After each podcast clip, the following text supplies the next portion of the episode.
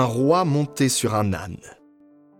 Jésus et ses disciples, approchant de Jérusalem, arrivèrent en vue de Bethphagée, sur les pentes du mont des Oliviers. Alors Jésus envoya deux disciples en leur disant Allez au village qui est en face de vous, vous trouverez aussitôt une ânesse attachée et son petit avec elle. Détachez-les et amenez-les-moi. Et si l'on vous dit quelque chose, vous répondrez Le Seigneur en a besoin. Et aussitôt, on les laissera partir. Cela est arrivé pour que soit accomplie la parole prononcée par le prophète.